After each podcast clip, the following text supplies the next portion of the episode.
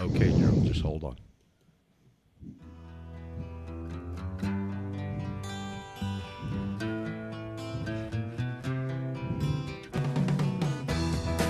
The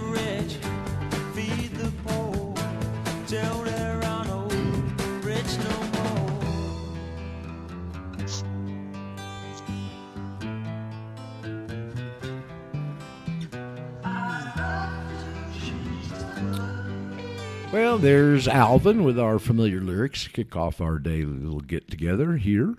Two hours together, and uh, hopefully, there's a, certainly no lack of things to talk about, and no, uh, there is a lack of, of people with brains that participate, but uh, you know that listen and all that. We're still a small group, but hopefully, maybe some of the more percentage of the world will come to their senses as we go forward. That's always the hope and the prayer.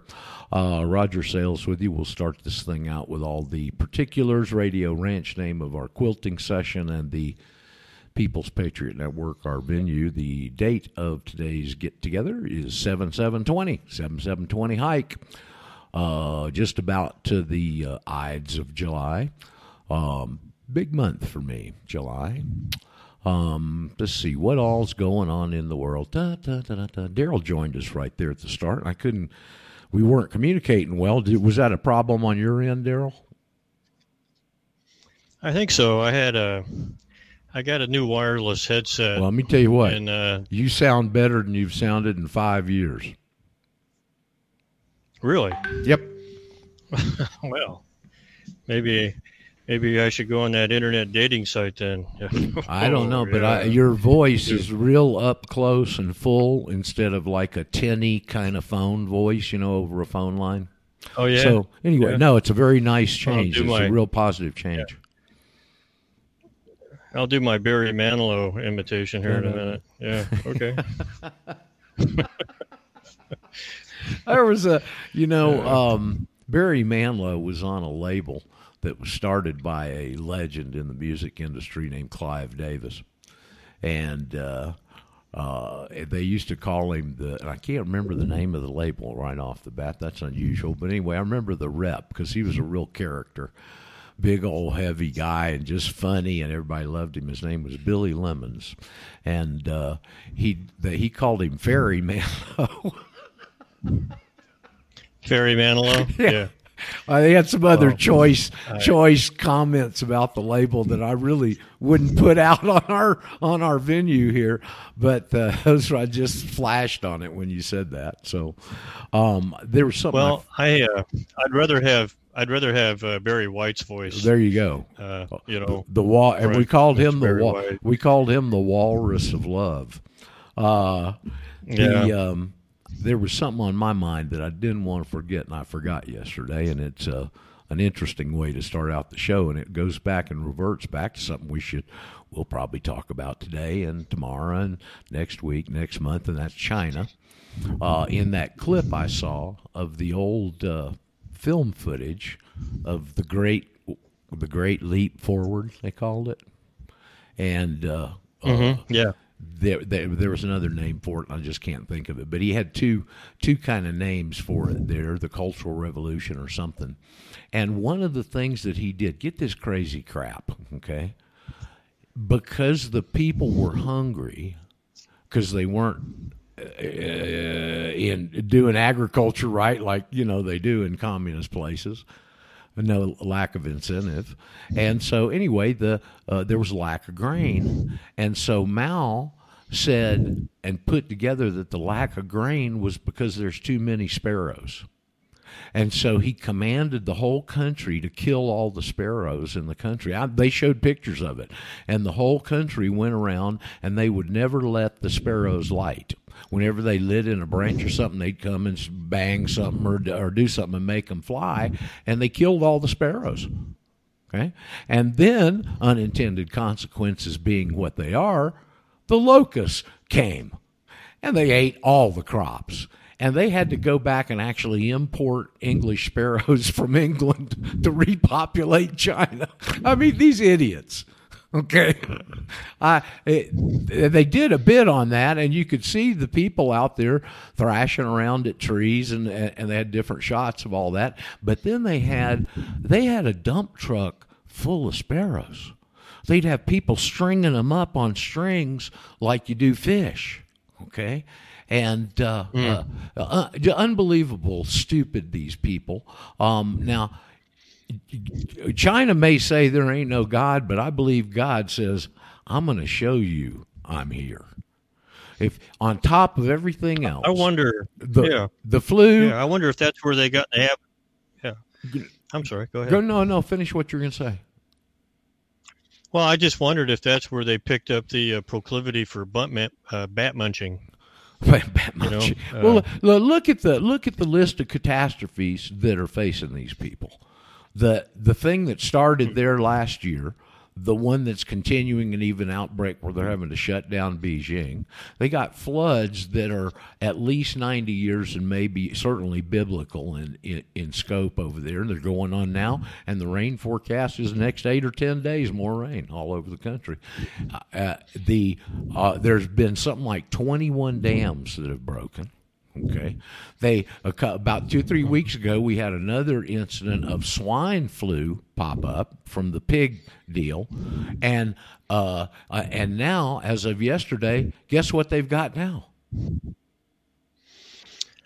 Uh, do tell. Do tell. Bubonic Do tell. plague. Bubonic plague has Oh, stuck up in the upper part of the countries over to the east of Sichuan, where they're interning all those Uyghurs. And uh, so, I and, and on top of that, they're dealing. They've got wars or at least skirmishes going with twenty one of their neighbors. Twenty one, and simultaneously. Okay. You know that that bubonic plague. All I got to say about is that is oh rats. Yeah, oh rats. No, no. Rats It, well, of course, it's uh, kind of associated with and maybe attributed to rats, but that's not It it. is. That's not it. Up Oh. in that part of China, there's an animal. I used to see them in Alaska. They're a really cool animal called a hoary marmot. Okay, and. Uh, Yeah, yeah. and well, they eat marmots up there. They've got marmots, and they eat marmots, and they think the bubonic plague came out of the Mm-hmm. marmot community. So, and of course, these Chinese, they'll eat anything. They'll virtually almost eat anything. Mm-hmm. I mean, fetuses. You, that's one of your issues. I saw pictures twenty when they were doing some some investigating on this. So 26, 25 years ago, and as all this was just starting to pump up, and they were starting to get Clinton to the point where he's going to let him in the World Trade Organization and all that. There was people doing investigating reporting on them, and I remember seeing pictures. They sell feed aborted fetuses over there, and they make soup out of them. There was a picture of soup with an aborted fetus in it that somebody was going to eat. No. Well, that could just about gag a maggot right there. Okay. Yeah. I mean, these are the people we're talking about, and it's becoming more and more obvious that, of course, the bankers and everything set this up, and their ideal of control in the world is China, and they've made great strides to getting the foundation laid to be able to do that. Well, they uh, the uh, it, it would it would appear uh, I'm no I'm no expert, but uh, it, it would appear that the uh, Chinese uh, government and society at large is evolving into the expectations of the uh, kind of world order of the uh, Jewish revolutionary spirit Yep. would uh, like to see happen. It's the uh, Yep. it's the uh, they're they're the proxy manifestation, the proxy manifestation for uh, what uh, they would like to see the rest of the uh, global world order uh, uh, socialize as. I guess that would be And see, and, and I think that they that they've been working on that for twenty something years, and it's been going along real good. Everybody's getting real fat, and all of their little, inroads and all their theft of intellectual property and all their other stuff, and all of a sudden, here comes Mister Trump onto the scene and starts putting his foot down and tearing all this apart. And I believe what you're Yeah. seeing right now because now coming up to a point of where where he's in reelection. Okay, and this isn't a Trump campaign committee. I'm just making an observation here from somebody that kind of Uh-huh, knows what yeah. they're talking about anyway. And I see Yeah. this as their do or die deal in implementing the period of escalating violence and the four stages that they used to take over countries with. They're now utilizing to attempt to take over the world. And the reason is if he gets reelected and they get both houses of Congress in four years, they'll never rebuild this thing. I believe it's they're going for the golden ring, and and the more you look into it, and uh, uh, really objectively, it falls under that rubric, the period of escalating violence. Why else would you be letting criminals out of jail? Uh, letting these abs- in, in these certain areas controlled by minions of these same people, letting these people absolutely go to carnage as we've seen in the worst times of history in the world. It's happening right now. It's been happening in front of our faces for two months. Uh, at the very least, yeah, I would agree with that. At the, at the very least, you're being you're being quite kind and conservative in your in your estimates on that. Uh, I I say it, it really got rolling uh, on a on a real action plan with uh, Kissinger myself back in about uh, When they 72 73. under Nixon, Yeah. under Nixon. And you see, now this explains something, and it explains that book, Ways That Are Dark, in the 30s, because when that very accurate book came out, it was totally panned by the establishment. Why? Because they knew what they were going to do with China in the future, and they didn't want any bad press on it. Who was the establishment at that time? Who, who Same the same ones that uh, bankrupted I mean, the country. I, I, mean, the same ones behind. Okay. You know, listen. That brings up. Let me just read this, Daryl. I read a piece of it. You you were asking about it the other day. The spe- the speech from May the mm-hmm. eighth by McFadden. by Mc- Well, I was reading a little more. I found of it, yeah. yeah. I was reading a little more of it the other night, uh, the last paragraph here, and and it was on my mind. So I'm glad it m- moved over to this. Let me read just a little bit of this. And this is Congressman Louis T. McFadden banker in his previous career, elected to Congress from Pennsylvania. The very first year or two he was there, he was put in charge of the House Banking Committee, which they used to have. And for the rest, until they killed him, he was chairman of that committee. This is him right at the end of his life before they murdered him on the fourth attempt. Get a little sip of water there. It might be well to observe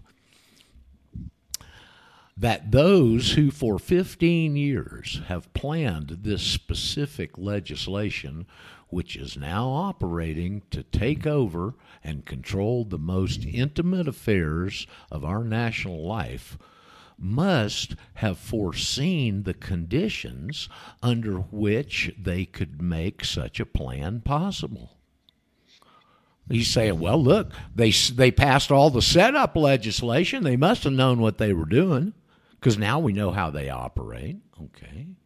Therefore, it is reasonable to assume that they had some direct part in bringing about the conditions which make it possible to place the quote unquote plan in operation. There has not been an administration since our advent into the Great World War in which Bernard M. Baruch has not been a chief political advisor, and every administration that has listened to him has carried us deeper and deeper into financial chaos. And today we're operating on his greatest experiment a planned economy and an industrial and agricultural control. The juggernaut has been built and it's being moved on its cumbersome wheels. It is only a matter of time until it will give its lurch and roll upon and crush those who have built it. Course, meaning the people, not the perpetrators. Anyway, I just here's here's McFadden looking back and saying basically what we've come to understand. They always do something, but they have to set it up because they can't do it in one action. So they have one, maybe two, uh, usually at the most, setup maneuvers. Okay because it's just like in the way when I, I remember when I first started thinking about this, Daryl, and trying to understand it and really putting it together. Of course, I was in sales all my life, and if you go through sales training, they teach you to visualize the scene you're going into, what you're going to say, the questions you're going to ask, etc. So you've got the whole set things set up when you walk in like dominoes, and then you try and execute it where the dominoes fall exactly the way they were set up and that's all they're doing. Yeah, well, it's uh, it's a it's very remarkable that uh, Congress Louis T. McFadden was so uh, concise and precise about uh, the plan, those who are perpetrating it, and its uh, uh, its effects in a, in a time period uh, when there was not near the information or history and documentation that we've had since his death. Right. And how remarkable is it for a man who can come to these astute and concise uh, observations and conclusions in that with that in that time frame, with that amount of information, and how how how does that compare to people who for the last 75 years can't see any of it. Yeah. And that was, you know, I, I mean, it's just yeah. one of those things that God just sent me, man. And because I just saw that, I'd read a little bit about him. It's in the first few months I was in this. And you couldn't go online and order anything because the internet wasn't up like that yet. So I, every place that I remember when I first went to my very first meeting there, Phil Marsh, and uh, finally got my hands on his book and some other th- uh, pieces of literature he had there, and I started reading. And every time it had referenced someplace, I remember Christian Omni Bookstore, uh, which I think's still around, um, and I'd write them because that's what we had to do back then. Write them a letter and say, "Please send me a list of everything you got available." And I started compiling lists of resources. And that book, I'd read a little bit about McFadden, I guess, in Phil Marsh's book, and and I saw that 31 collective speeches, and I bought it. Now, uh, I I still have that book. I carry it with me. I don't open it up too much, mm-hmm. but I've got it. That's yeah. how. That's you know your library. Well, that's kind of my library. That in the Bible, you know, in my book. And yeah. uh, so you keep it by your bedside. But yeah. I remember reading it, and I was really green, and didn't understand uh, most of it honestly at the time uh, because he goes into the yeah. formation of the BIS and all these things that are happening. We weren't, I wasn't even privy to those things really yet. So uh, it, it left my head spinning, but I read all the way through it and uh, later on went back and pulled some of the excerpts out. But I would highly recommend that book for anybody's library. The 31, it's called The 31 Collective Speeches of Congressman Louis T. McFadden, if you can find it. Mm-hmm. Yeah, I'd uh, I'd like to maybe someday see a copy of that. You know, um, this is you know quite an interesting time. Uh, uh, well, actually, uh, in the last 150 years, if you dig it, dig in at any spot and actually dig in, you find that at every point in the last 150 years, it's been very interesting. Um, and uh, so we have uh, his reference to Mr. Uh, Barney Baruch here, and and the uh, the Great War, and uh, you know the Great War was uh, served many purposes in, in many places around the globe. Uh, fundamentally, it it changed the character and nature of the uh, the American people and its relationship to uh, its its its relationship to the government and its worldview. It, it had highly modified. The, the people were highly propagandized into that war and almost compelled and forced through propaganda into it. And well, remember, uh, it's never been the same after, remember, afterwards. It, it overcame. Wilson ran on the platform, he wouldn't get. He hadn't got you into the war, and then the would minute keep- he got he reelected, would he, keep us turned. out of war. Yep. Yeah. Yeah. Well, I mean, there's no there's no truth in advertising, and you can't hold a politician accountable to uh, his advertisements. So, um, boy, uh, we, but you know, there's a rock and roll song that says we won't be fooled again. Do you know So, there there's a um, rule in Congress that they can't be prosecuted for lying? Yeah, yeah, I do. And there's there's also a rule they can't be prosecuted for insider trading. As a matter of fact, it's perfectly legal for them. So, I mean, this is this is the evidence. I don't I don't really care what sort of romantic nostalgic uh, mythology that people walk around with in their brains about you know blathering out their programming. I just I, you know, I, I, I'm an engineer to some degrees, and I, I reverse engineer things. I look at the evidence and then I reverse engineer them. Yeah, and me too, uh, Daryl. That's that's really all I'm. That's the way that's, I do that's it. too. really all I'm doing. Yeah, Uh, let me I ask just you. I just look at evidence. Let me ask So- you about your headsets because I'm really impressed with the sound that you're putting out. Oh, really? And I mean, listen, you've been on regular Okay. for for a long time, so when you have an abrupt Yeah. change like that, uh, what uh, what brand did you buy and what is it? Well, I'll just lay it out for you here. I'm on uh, I'm on Jitsi with you, obviously. Yeah, I have a uh, I have a wireless gaming headset. It's Uh-huh. called uh, it's called a uh, the manufacturer is MPOW MPOW MPOW. It's a wireless gaming headset. Uh, uh, it cost me sixty five dollars uh, in uh, U.S. currency, and uh, you can write this down if you want. Uh, the model number is BH415A. Mhm. And uh, it's it's got its own uh, uh, thumb drive sized antenna you plug into a USB port. Uh, it uh, that's all you have to do. You don't have to link it through a Wi-Fi or do any other uh, uh, rigmarole hmm and um, the the audio quality uh, as far as hearing is amazing. It has its own volume control. You can also uh, connect it with a 3.5 millimeter jack into your computer or other device. Um, but uh, I'm, I'm, you know, I can't really hear myself, so I'm Right. glad to hear that the uh, the fidelity is good. It is. So- It is, and I'm glad you said that the re- receiving part was was good too. The speaking part is just really good. So that whoever Oh, uh, put that out's got a good product out there, and it's a noticeable difference, at least to me. I'm sure the Yeah, audience too. MPAL. Yeah, good Yeah. deal. Well, Yeah, it's didn't mean well, to deviate too much, I but would- I'm I'm so impressed. Well, for with some it. reason, yeah, yeah. I mean, you know, yesterday when Bob called in, and the problems that he's got a little dinky, some kind of phone, it whatever it, it sounded better, I think, on Skype than it does through Jitsi, but you could hear it's a noticeable difference. And of course, Bob's always got valuable things to illuminate and say and Oh, bring yeah. to the table, and I, I everybody wants to hear him, you know, and it was very faint, so uh, refreshing. Uh, on your end this morning, Daryl. That's good. Uh, good step. Good purchase.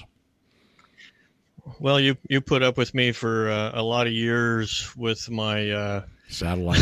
my satellite standing on one leg and, Go and over. going outside and coming in and, uh, and the echoes and Go over and get in the door So jam. I don't know, maybe Go over and get in the door jam, Maybe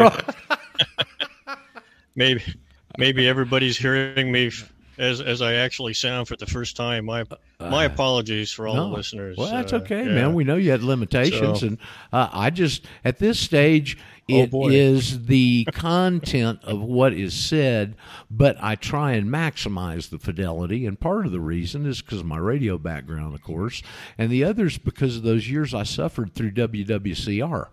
Okay. And I mean, I Uh-huh. listen to programs on WWCR that I guarantee you 85 to 90% of you wouldn't listen to because you couldn't have. Okay.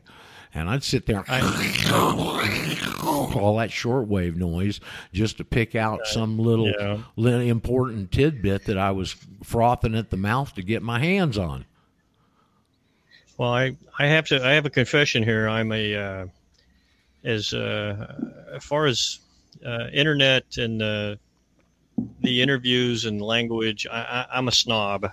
It it's it really maybe I don't show it, but it really gets under my skin, and I, I have to kind of control myself because I'm trying to understand what people are saying.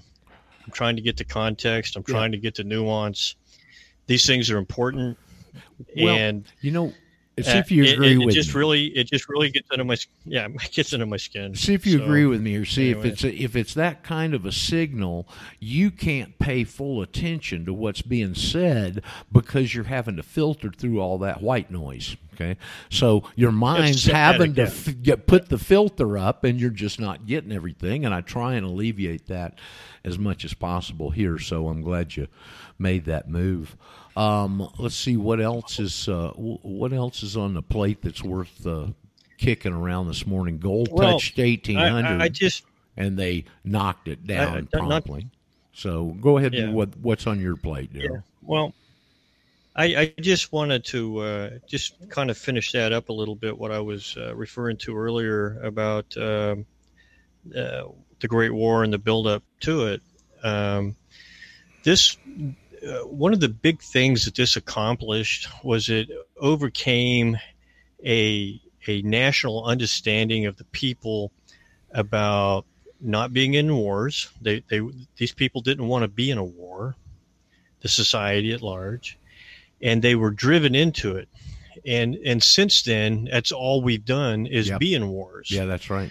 And and what this what this overcame and broke in the in the psyche and the consciousness of the people and the culture at large uh, that allowed all these other wars to go on is it overcame a movement or a, a, a base I don't know if it was really a movement it was just an understanding that it was America first. And America first means that you kept your nose at other people's business okay? That was the America first. That was Lindbergh. That was Ford. It had to do with taking care of the business at home and not bothering the rest of the world and and prior uh, during this time if you'd have, if you would have I, I, I just want to give some uh, some context to uh, what these people were like if you'd walked up to somebody an American in, in a city or a rural community anywhere and asked them if they were a conservative, they would have they would have said, "Well, what the hell are you talking about?" They wouldn't have they wouldn't have related to the idea of being a conservative. What do you what do you mean? If you'd asked somebody in the 30s, "Are you a conservative?" They would have said, "What are you talking about?" Well, uh, explain yourself. See what I'm see what I'm saying here? Yep. this is this is very important is that by the destruction the destruction of the American first and a non-interventionist non-war uh, perspective of br- bringing bringing forward a, a monetary system and a, a political thinking system to where y- you agreed with back in the late 30s and 40s and going forward that it was appropriate, uh, nay, a duty, a mission to globally interfere in everybody else. And this is when conservatism came in. Conservatism comes in. Conservatism comes in during the post Dewey election. This is when conservatism, this idea of conservatism comes in. Before that, it didn't exist. It was America first. You know, uh, It was as you're talking about that time frame, turn of the century, last century, a decade before and a decade after, 20 years isn't too long. I remember 9 11 wasn't too long ago. Okay. Um, They were still smarting and trying to heal the wounds from their internal war, the Civil War. I mean, Plessy versus Ferguson was in 1894. Okay. So we still had Jim Crow laws solid. Uh, it was still very obvious the, the the war that was 40, 50 years before that, and the effects, as the guy that Atlantic tra- Atlanta traffic helicopter guy used to say, the memory still lingered. You know, uh, and they didn't want to get in no foreign war. Right. Well, this is, you know, I, I, the reason I think some of these conversations in this regard are important is people, even even people that are are trying to wake up, have woken up, uh, you know, they're at different stages and places, still are working on assumptions that are incorrect. Okay. Yep. And and I, I try to I try to bring out these little these little nuances of context and that completely alter perspective. Uh, so, I mean, uh, here, here, have you ever asked yourself the question? Uh, well, who writes the history? Well, we always say the winners write the history. This is true. Well, well, who wrote the history after World War One and World War Two? Uh, British Jews, or their media did. Uh, the academics that were educated in their institutions did. So, if if the British Jewish narrative is what wrote the history and and codified it into society's uh, uh, mind and assumption, its its perspective. Uh, well, do you really know anything meaningful about the history you were taught? Well, Well, the evidence says no. I mean, you know, I've been the last uh, few days. I've been watching a number of Don Livingston talks. Don Livingston, uh, PhD from Emory, one of the co-founders of the League of the South, is now split off with some of his fellows and founded the Abbeville Institute over there in Charleston. And he's got a number of lectures on the web. And I was watching one. Uh, they're all about Civil War, and those, I'm in the middle of one on the Fourteenth Amendment and centralization. And I always find out really interesting tidbits listening to Don Livingston. And uh, the one that shocked me, though, the other night on talking about, I, I, I don't remember which topic it was on, which one of his tapes, but he was talking, I guess, slavery. Did you know that they owned the black slaves as property, but they only owned their labor? they actually had due process rights that were recognized. And he went through two or three cases that went all the way up to the Supreme Court of the states, in which one, uh, two of them, the black slave was accused of murdering the master, poisoning him or something. And uh, it was just very, it was shocking to me because I've never seen that aspect of this anywhere. I thought it was, uh, you know, a totally owned thing, but evidently as today in some semblance un, under the 14th Amendment, that your civil rights include due process on stuff, and it was recognized. Some very interesting information in some of those Don Livingston uh, lectures. It's just too bad that he doesn't get what we've got because he's so studied and it's right in front of him, and he keeps referring to all these things, you know, and yet he didn't put it together. Okay. And you know why he doesn't have it together, I believe, Daryl, is because he doesn't equate Mm. it with the feudal system. He doesn't understand that, and he talks about birthright citizenship all through there, that that was one of the tail markings and the unique aspects of the feudal system. And once they got that in, because it drove the whole system, if you really analyze it, they had to perpetuate it. They perpetuated it through the property that they owned, including the serfs. You know, and so Yeah, well, uh, they- they if, used to- If you well, don't make that sorry, they- connection, if you don't make that connection, you're shadow boxing, as Glenn said. You'll Yeah. you could have it right in Here's front the- of you, and you'll never see it.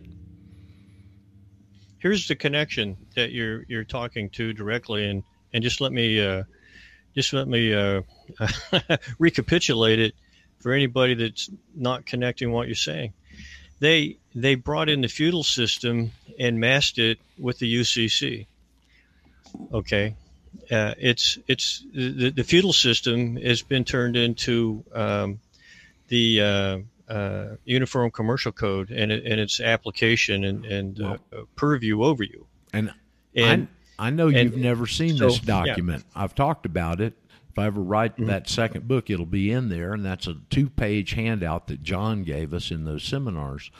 And what it does is it breaks down all the known systems of law. There's about seven, eight of them, and it shows them in columns. Over on the left, it shows the system of law, King's Bench, the equity, maritime, admiralty, because back then they were separate.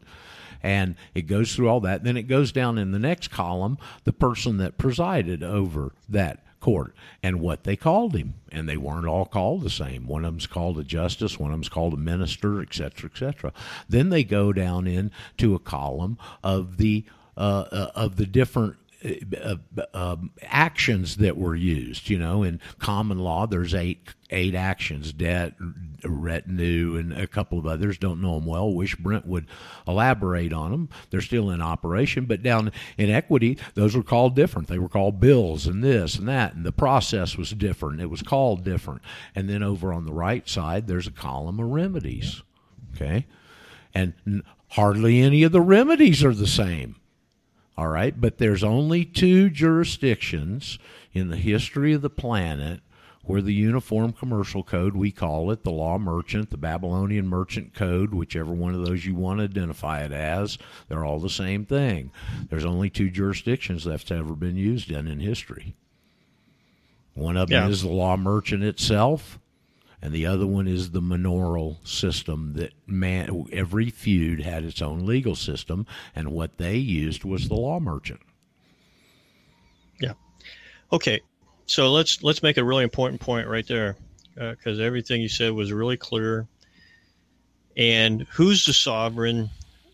Sovereign. The the the evidence shows is the sovereign power in this country and and large tracts of the world at this very moment. Who is the sovereign power? Well, it's it's not your national governments. They're not the sovereign power. It's the merchant. This is an important word. Merchant bankers using merchant law. Yep, that's it. Merchant and, bankers are the sovereign powers. The evidence, I, I don't, I don't really care what any blathering Harvard grad or any of these other uh, experts are saying. They're not addressing the evidence. The evidence is that the merchant bankers are the sovereign powers. Now, I'm willing to discuss it, no, but no, uh, you're, you're going to to change my mind. You're going to have to rebut it with with evidence. And uh, let me relate. I, I think that I'm, yeah. I'm not going to evident rebut it. I'm going to uh, uh, confirm it. And this is something John used to a little story. I've mentioned it before. If you've heard it before, listen again. It's important. Uh, if you go to the Bible in Revelation, it says they've taken over the nations with their sorcery. Now, what John says, go to the dictionary and look up under sorcery, and as usual, there's a number of different definitions there, and one of them was chance. Sorcery, chance. Okay. And he said, kind could like it, game theory? Yeah. He said, could it be that their chant is UCC? UCC. That's very, UCC. That's very clever. But see, well, listen. Uh, here, here's the fact. Here, here's here's the facts, and the and the evidence that are supported by the facts. Jews have always, since they've been uh, kicked out of uh, out of their homeland, the diaspora, Jews have opposed all nationalism except for them. Yeah, they have opposed all nationalism except for them, and and and so here we have. Uh, I, I, I hate if I, I apologize if I'm overusing this this expression. And I'm going to a little twist on it here. This is this is the the Christian and American culture taking on a sadomasochistic self punishment, self abuse mentality. In that they're not supporting their own nationalism, but yet they support Israel's nationalism. Yeah. How how confused does somebody have to be?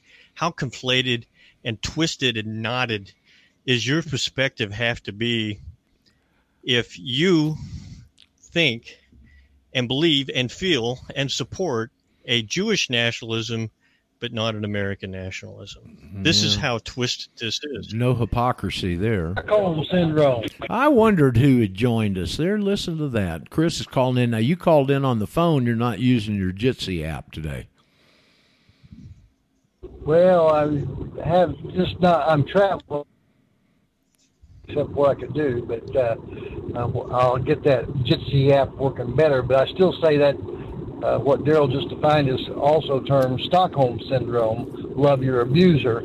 And we seem to be doing that. We keep paying them, giving them boatloads of money every year, and it's a little sandbox in the desert, desert that sent all their agents here to undermine our government, and we're thanking them for it profusely. Substantial financial things. Are you kidding me? The way they've got a lot of those loans structured when they run them through Congress, back especially when they were more in control, I read years ago, they got them structured where they're never, never to be paid back. They're just giving them the Oh, funds, Roger. and the way they've got the mechanics of it, they never get paid back. Yeah, it's you- just theft, you- you- you theft, mean- theft, theft, theft. You- Lies, you, mean lies, like you mean like the loans? You, mean like the loans that the British took out I mean, like, Lease and, and World, World War II, and then they never paid back? How about the loans that we just gave out to all these small businesses with so many employers had five hundred billion dollars worth that went to a bunch of damn hedge funds. Did we did we give them the did we do that or did the Federal Reserve do that? The Federal Reserve. Are we did that. conflating we with them? Yeah, okay. I'm not. Well, the the only, yeah, the only, the only continuity between the Federal Reserve and we is if you're a U.S. citizen and collateral.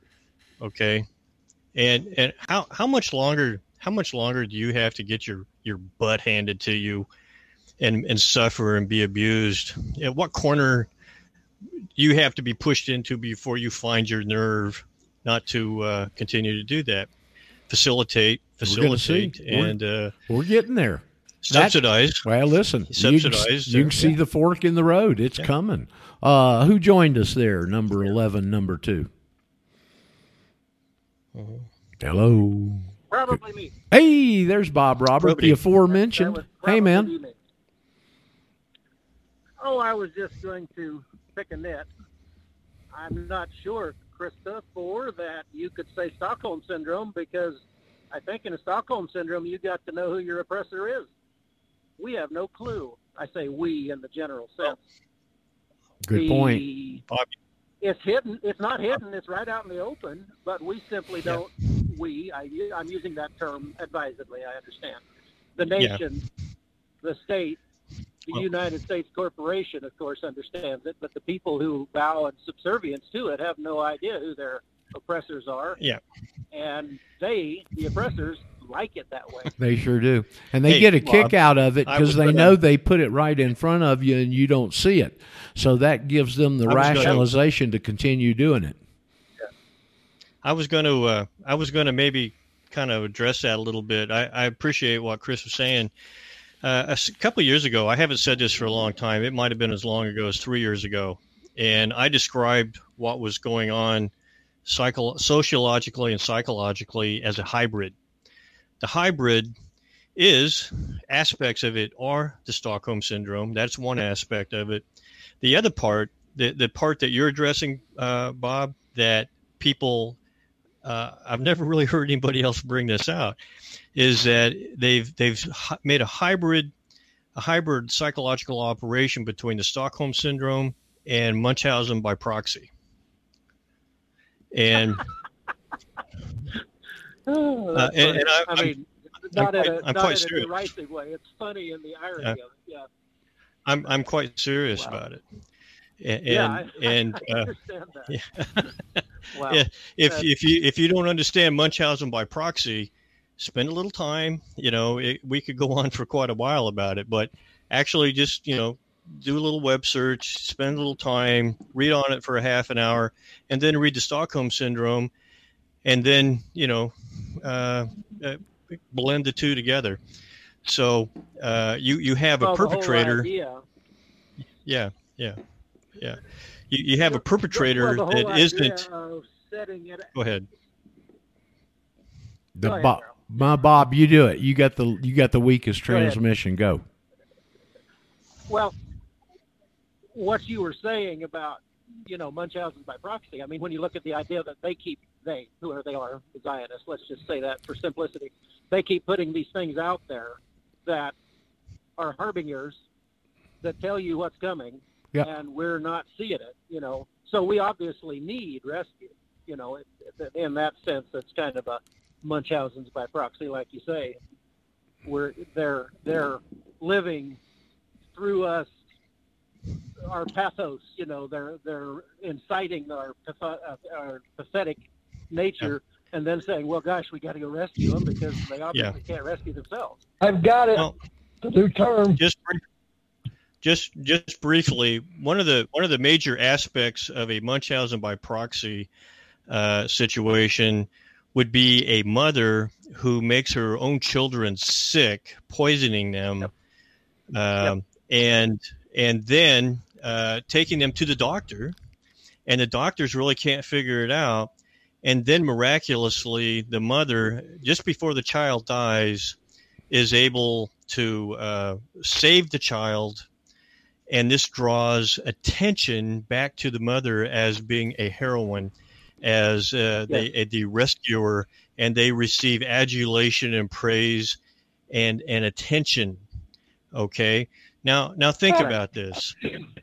Okay? What is the government doing they are perpetrating causing situations to occur. It has a little bit of a hegelian dialectic feel to it okay. But they they do these things and then they come in and, and ostensibly provide a plan and rescue and then they heap praise upon themselves.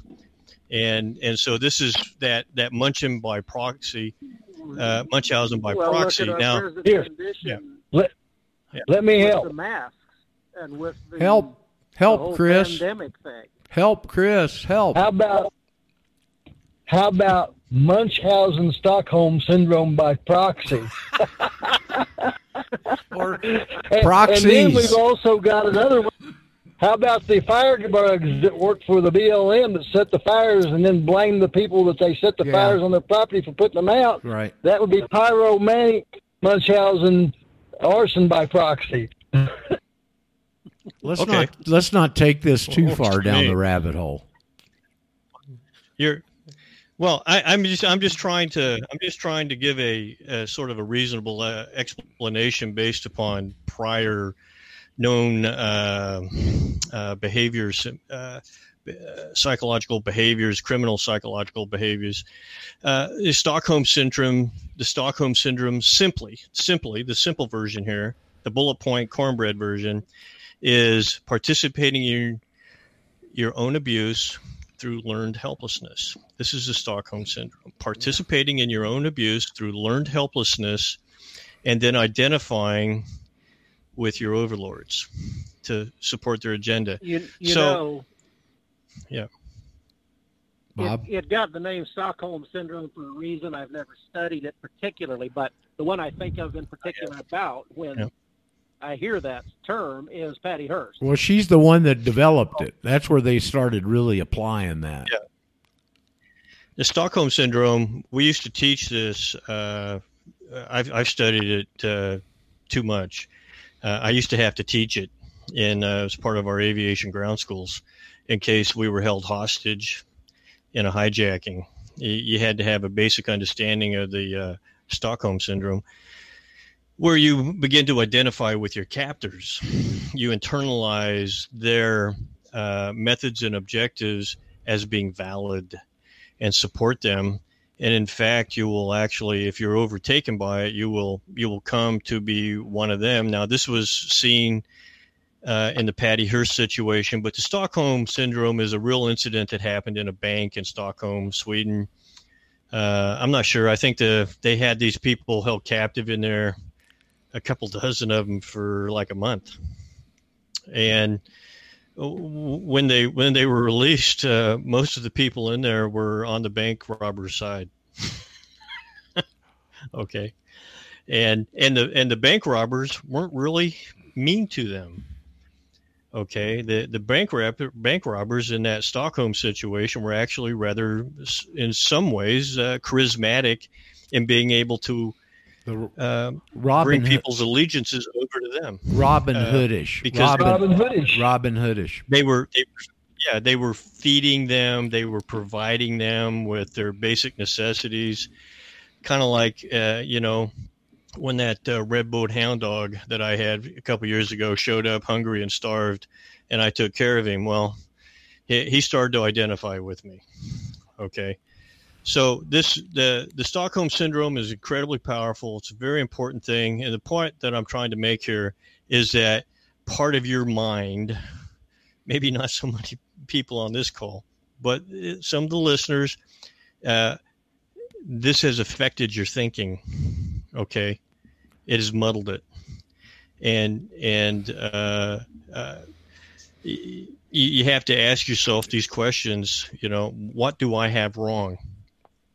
If if a lot of this is confusing to you, you still have things that are wrong. There's a lot of muddled thinking out there right now, and and one thing that came to my mind when y'all were talking about that is what my uh, guy that was the shaman uh, in training that I came in contact with in Argentina, who'd been studying power from the spiritual side for 20 years. Diego was his name.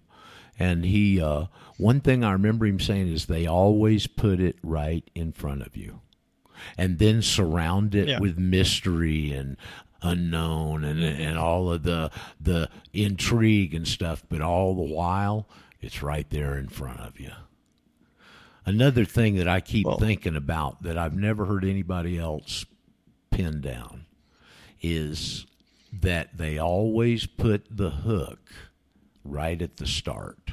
I'm talking about more of their legislation and stuff, but they always stick the hook right at the start. And I give you example of after example after example.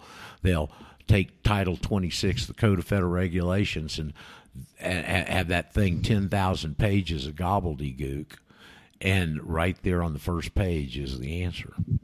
But they got you digging through all that crap trying to decipher it with words you don't even understand the damn Well, definitions to.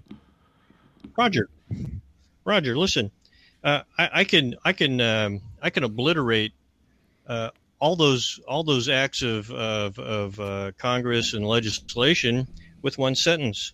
Okay, and uh, acts of Congress do not apply to citizens of the states. Any questions? No. Okay, Um, so all that all that gobbledygook just went away.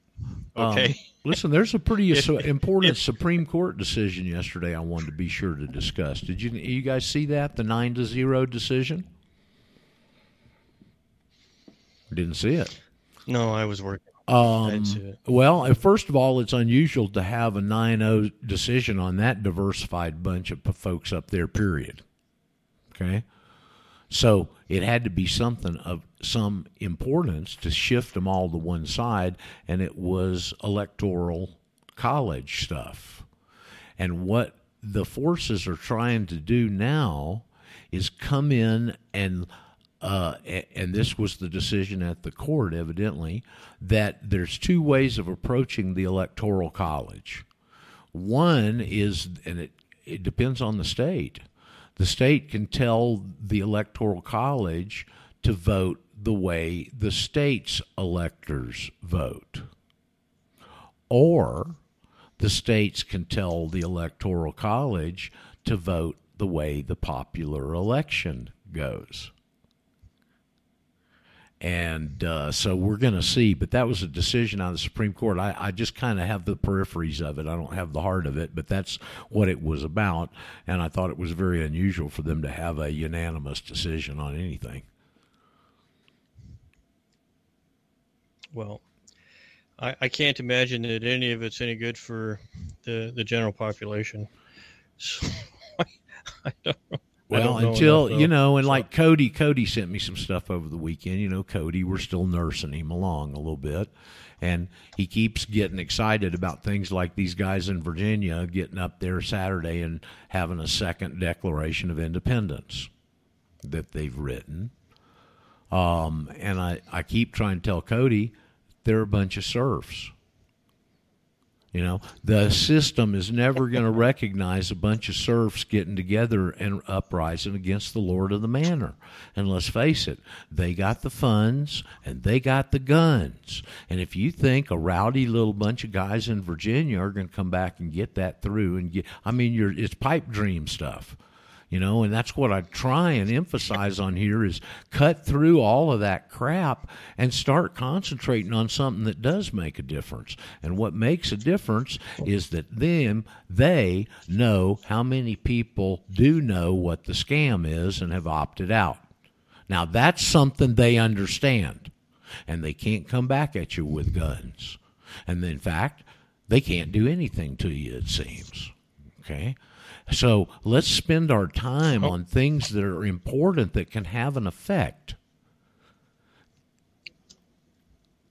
Well, I agree. Uh, I uh, and uh, as a as a nod to Cody, uh, I actually looked at a lot of what he sent me, and I watched these guys and I listened to them, and um, I, uh, I I sort of I sort of had that sad Big Brother feeling. It's like, boy, could could you could we all get together and just have a little conversation and and give me uh, give me uh, give me a half an hour to ask you a few a few questions and and uh, uh, maybe you know these guys actually think they know something, and uh, uh, they're they're going to. Uh, well, they're they're shadow boxing, like you like to say. Uh, they're they're definitely shadow boxing, and I mean I appreciate what they're trying to do. I understand Amen. why they're doing what they're doing, but they're they're trying to go full throttle, and they don't have a direction. They they think they understand, but they don't. It isn't it isn't what they know that's killing them or will kill them. It's what they think they know that just ain't so. and and it's going to get them. Okay, they're gonna they're gonna spend years and a lot of energy and effort, and they're going to get in trouble, and they're going to get older, and they're going to lose resources, and they're wasting their time. Uh, not not with intent. The intent's fine, but they they're too impatient to actually learn something. And uh, and of course, in in all these movements, you have these these one or two of these guys that stand out and say, "I'm your leader." okay and anytime anytime you hear somebody say I, i'm the leader run okay my dad my dad had a had a little xerox thing in his office. I've still got it actually. And it was a little cartoon of a guy at a desk. And and it shows there on the edge of the paper there's a dust storm being kicked up and you see people's feet leave exiting the paper you know? And the guy is sitting there and the caption is there go my people. I must rush after them for i am their leader. Exactly. Yeah I, yeah you're right you know you, in, in very short order in very short order even if these guys were semi-successful in some some means or manner you would you would have these guys uh, pulling off the same kind of garbage that uh, they're they're protesting against now. Uh, and and so you, there's no shortcut. There's no shortcut to uh, educating yourself and actually You know- being able to defend yourself. There's And, an uh, idea uh, idea that our adversaries are floating up there that we want to change the national anthem to John Lennon's "Imagine." I don't know if you've seen that or not. They're floating all kinds of crap, but that's one of them. And of course, if you go back uh, uh, to that song, uh, "Imagine No Possessions," of course, it's the communist theme song. Uh, but let's take that idea and the concept and let's imagine. Let's imagine that if maybe 150 million people filed affidavits with the Secretary of State, you think we'd have their attention? Yeah, I, I think if you had, I think if you had five million do it, you'd uh, you'd get their attention. Um, listen, uh, until okay, here's what has to happen. Okay, here's what has to happen. You have to have uh, sovereign money, debt free. You have to have uh, a Republican form of government that was basically uh, uh, founded upon the, the principles of the Articles of Confederation and the Perpetual Union, where every state, the federal government was required. See, there was a federal government prior to the Articles of Confederation. Okay, it just didn't. It just didn't have hegemony over the states, and um, so you'd have to have a, a Republican form of government. You'd have to have sovereign debt-free money, and you would have to have to uh, abrogate uh, all of these administrative agencies and administrative law. And then at this point, at this point, you wouldn't have a a socialist, uh, a democratic socialist uh, state. So at this point, we have a democratic socialist nation. Uh, it was it was solidified uh, under the my, my perspective is is when it was really locked down was the Internal Revenue Act in the 40s Yeah. which made it a absolutely a democracy and a socialist democracy. At that point, it became a socialist democracy. I Uh, would, I, I- would, I, I, uh, would argue on the date a little bit, and I would shift it forward Okay. about 15 years to 1954. uh, that was That was uh, within Uh, 60 days after Brown versus Board of Education. So in the Yeah. 40s, what they did in 1940 was they hid the state citizen over in American Samoa in the Nationality Act of 1940 with all that convoluted language there at the very start. I mean, and once again, there's my example. And that was one of the things that triggered me when I put that together. Right there at the start of the Nationality Act. Now, this is in the statutes at large, this isn't over in the U.S. Code. And it starts the act with definitions. And the very first definition, A, is a U.S. national owes total allegiance to a small s state. Well, there it is right there. Okay. And then the rest, all the gobbledygook follows. There's a couple other important definitions there, but that's when they hit it over in American Samoa. It set, uh, let me clarify that. That was what set it up. We talked earlier about them doing things in two or three stages. The 1940 Act mm-hmm. was where they set it up in the statutes at large with the convoluted language where they could move it over to the United States Code and say an Amer- a U.S. national is someone born in American Samoa, St. Kitts Island, or the outlying territories. And that's what's in the United States Code. And the outlying territories were defined over there in the statutes at large in 1940 when they hit it.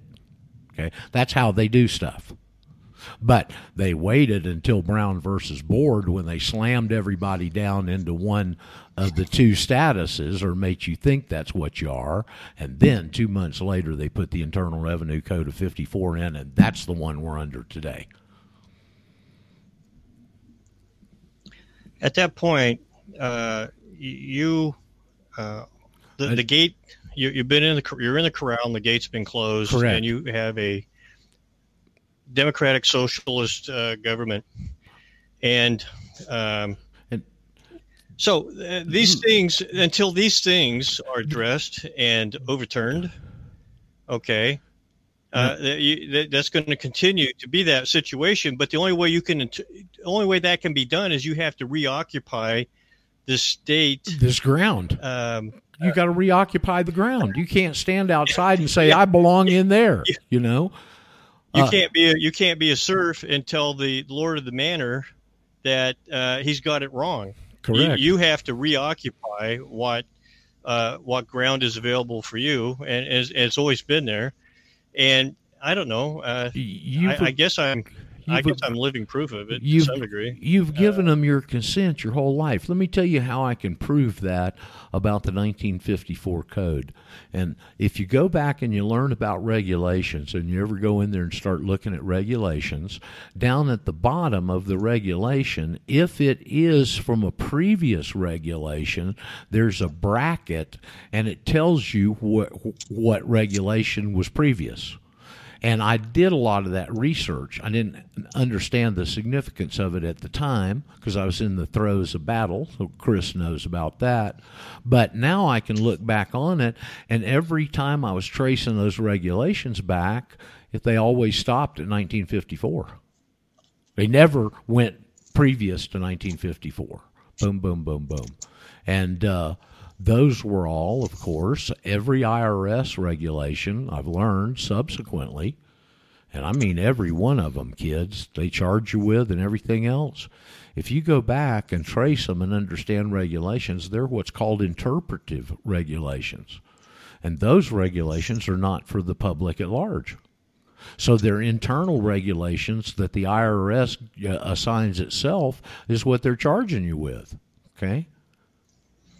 And it all goes back to one thing that John, especially after John's death, Glenn has learned is it is a voluntary system. The tax system, when they said it's voluntary, they're telling absolutely the truth.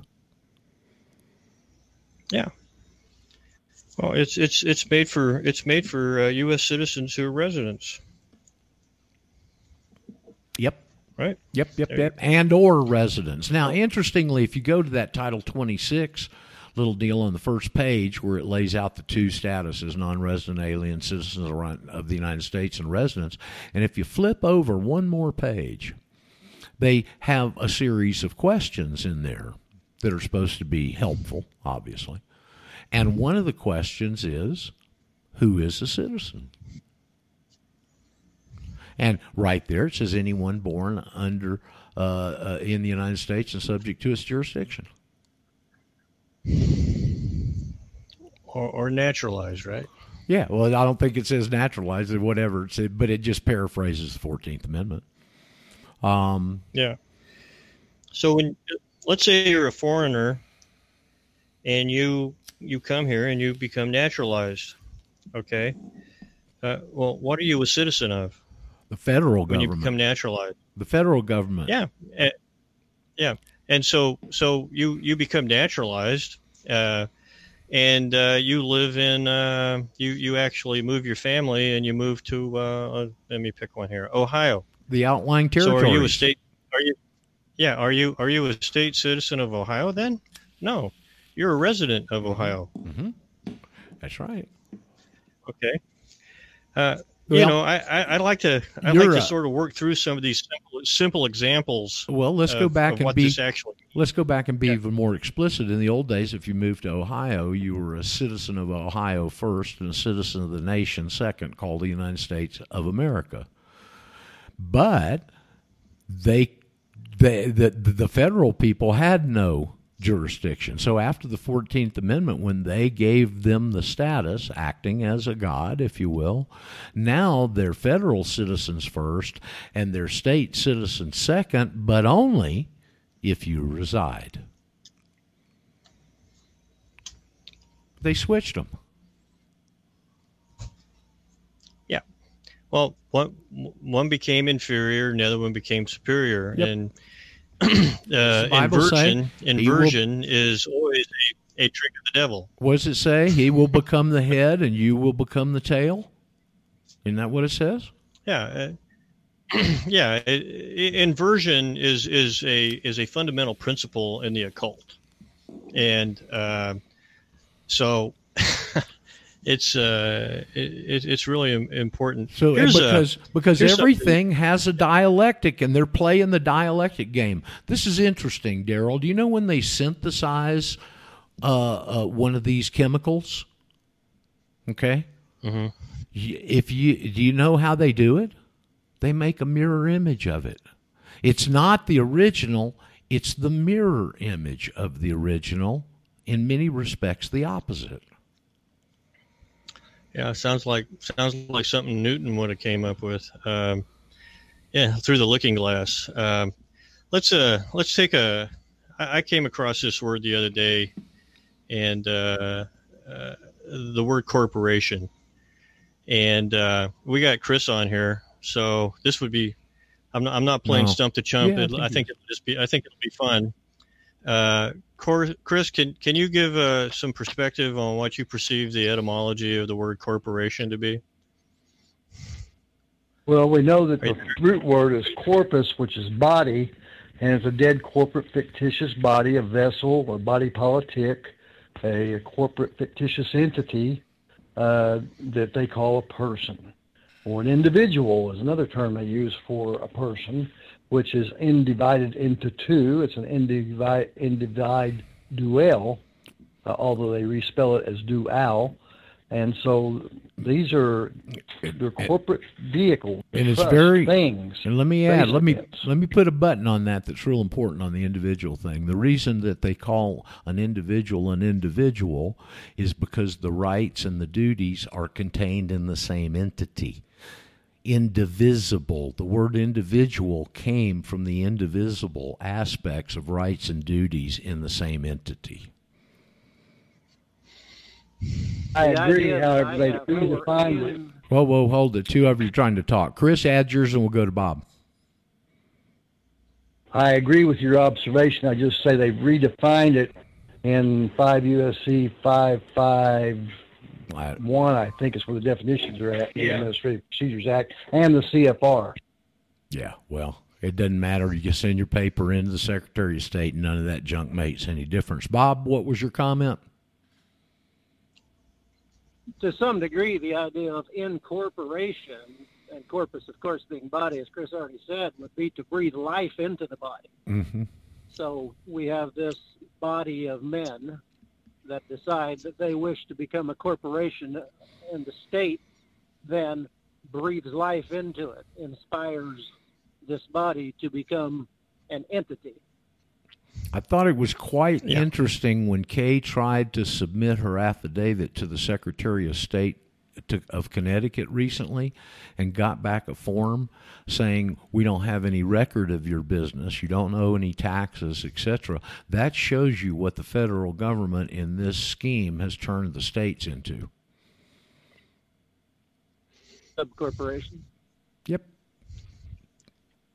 Yeah. Uh, so uh, I like what Chris said. I like what uh, I like what Bob brought in on that, and because I, I think it fits with uh, how how I'm going to try to bring those two together. Is uh, we take the word corporation, and uh, I'll make this statement about it. It's making the corporeal, making it corporeal by um, uh, uh, by, uh, by by well by speaking it speaking it into existence, and that would be the uh, uh, uh, the breath. So it's it's making the corporate making it making it corporeal by ovation. Okay, by ovation, By fiat. uh, s- uh, speaking. Uh, and Sure is. and so you know I, I like the because uh, I like the I like the expression of corporeal by ovation because it it combines the word corporation and uh, so this this this fictitious entity entity for legally becomes real Yes, by right. by fiat, by speaking it, by breathing it, by ovation, and uh, I, I just me- found that to be I can't help but very, draw. very, very. I can't help Yeah, but draw the parallel in the Bible about God speaking the world into existence. Yeah. Yeah. Breathing, breathing Intriguing. life into it. Yep. Yeah, yeah. That- uh, somebody That's joined the us. other thing that I've given Go ahead, Chris. I've given quite a bit of consideration and I've come to the conclusion that going back to ancient Baal and Nimrod and Shamaranus, the corporation is the quintessential whore of Babel. It's a is it is it not a golem? It's a Don't golem. they it's a created golem. golem? It's a golem. I agree with that.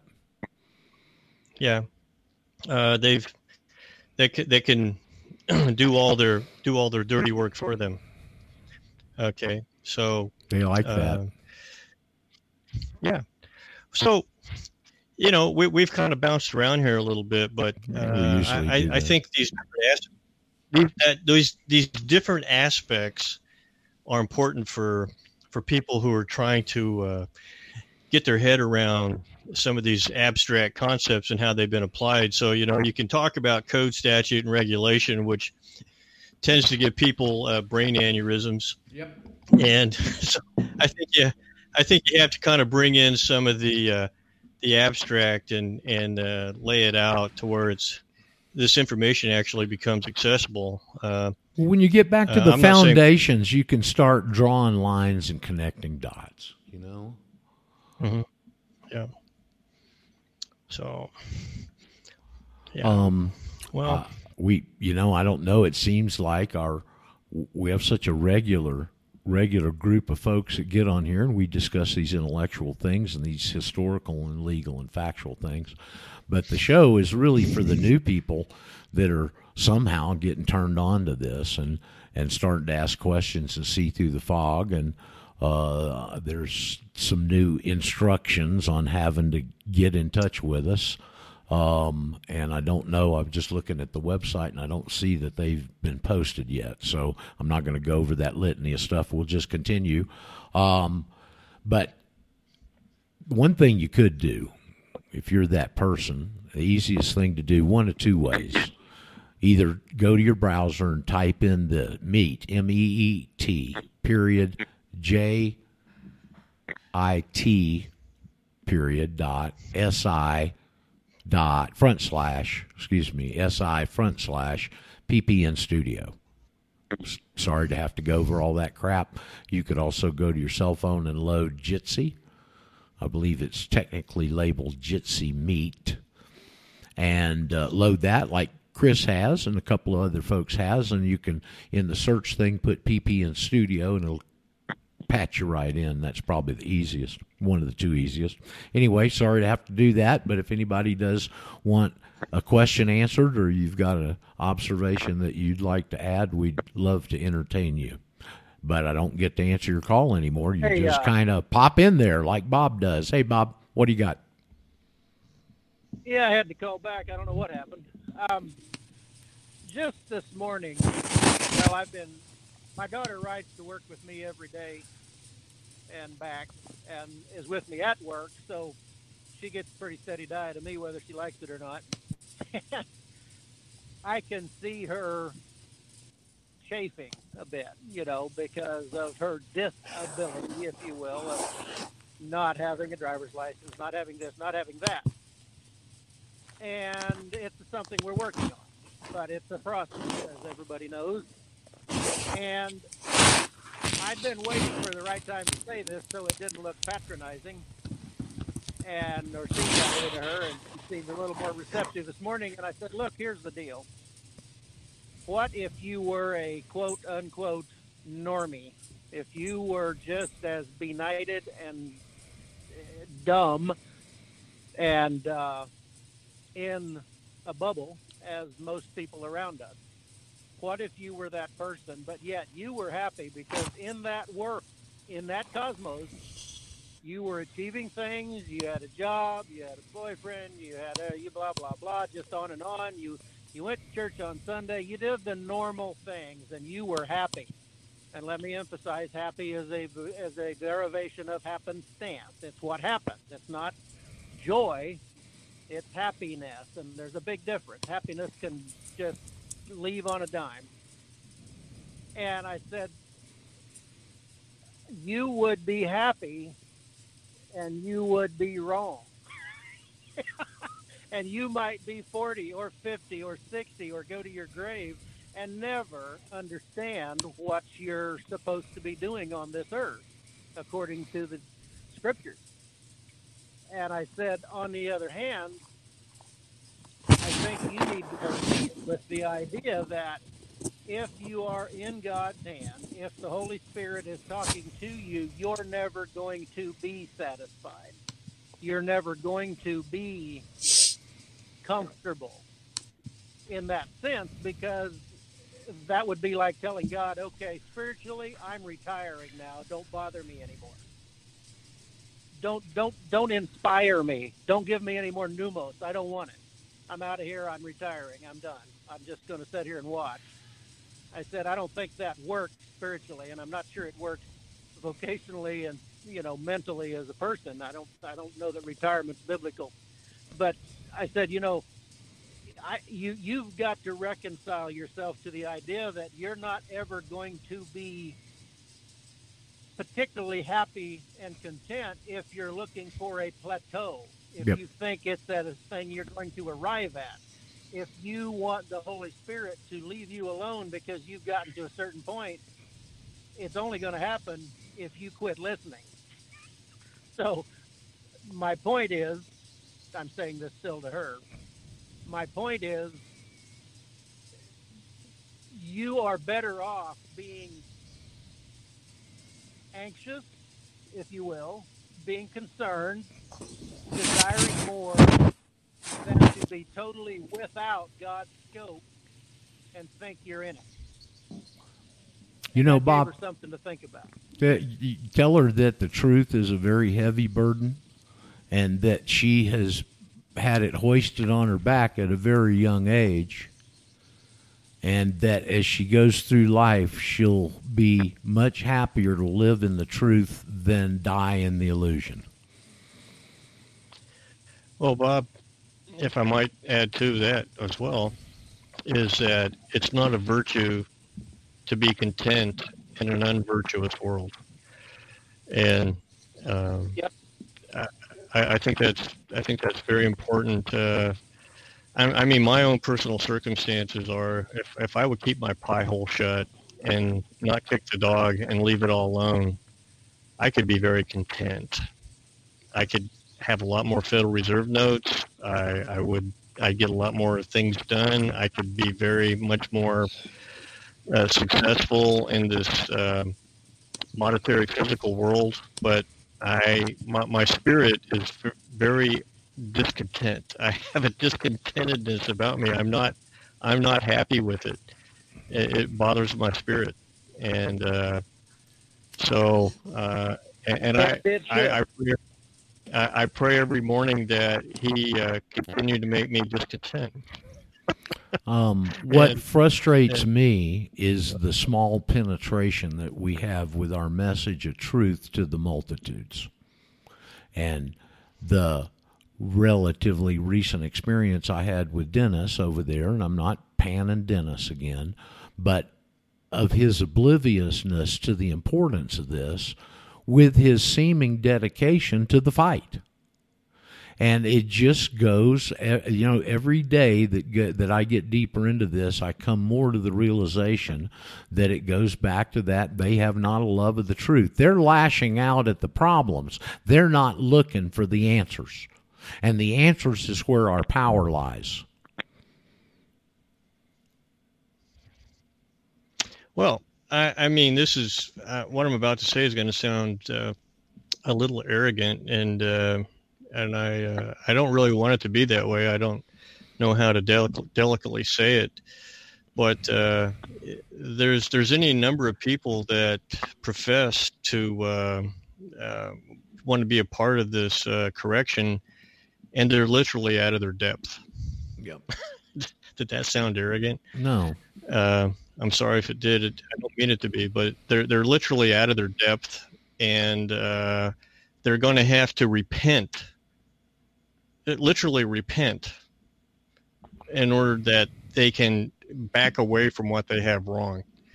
Uh, there's any number of reasons, but I ask myself every day. I ask myself every day because there's some things that still confuse me, and I go, "What do I have wrong here? I've got something wrong." What is it and i'm constantly asking myself questions about what i think i have right that must be wrong either because i don't have enough information i have the wrong information or i misunderstand the information and i'm constantly asking myself what do i have wrong?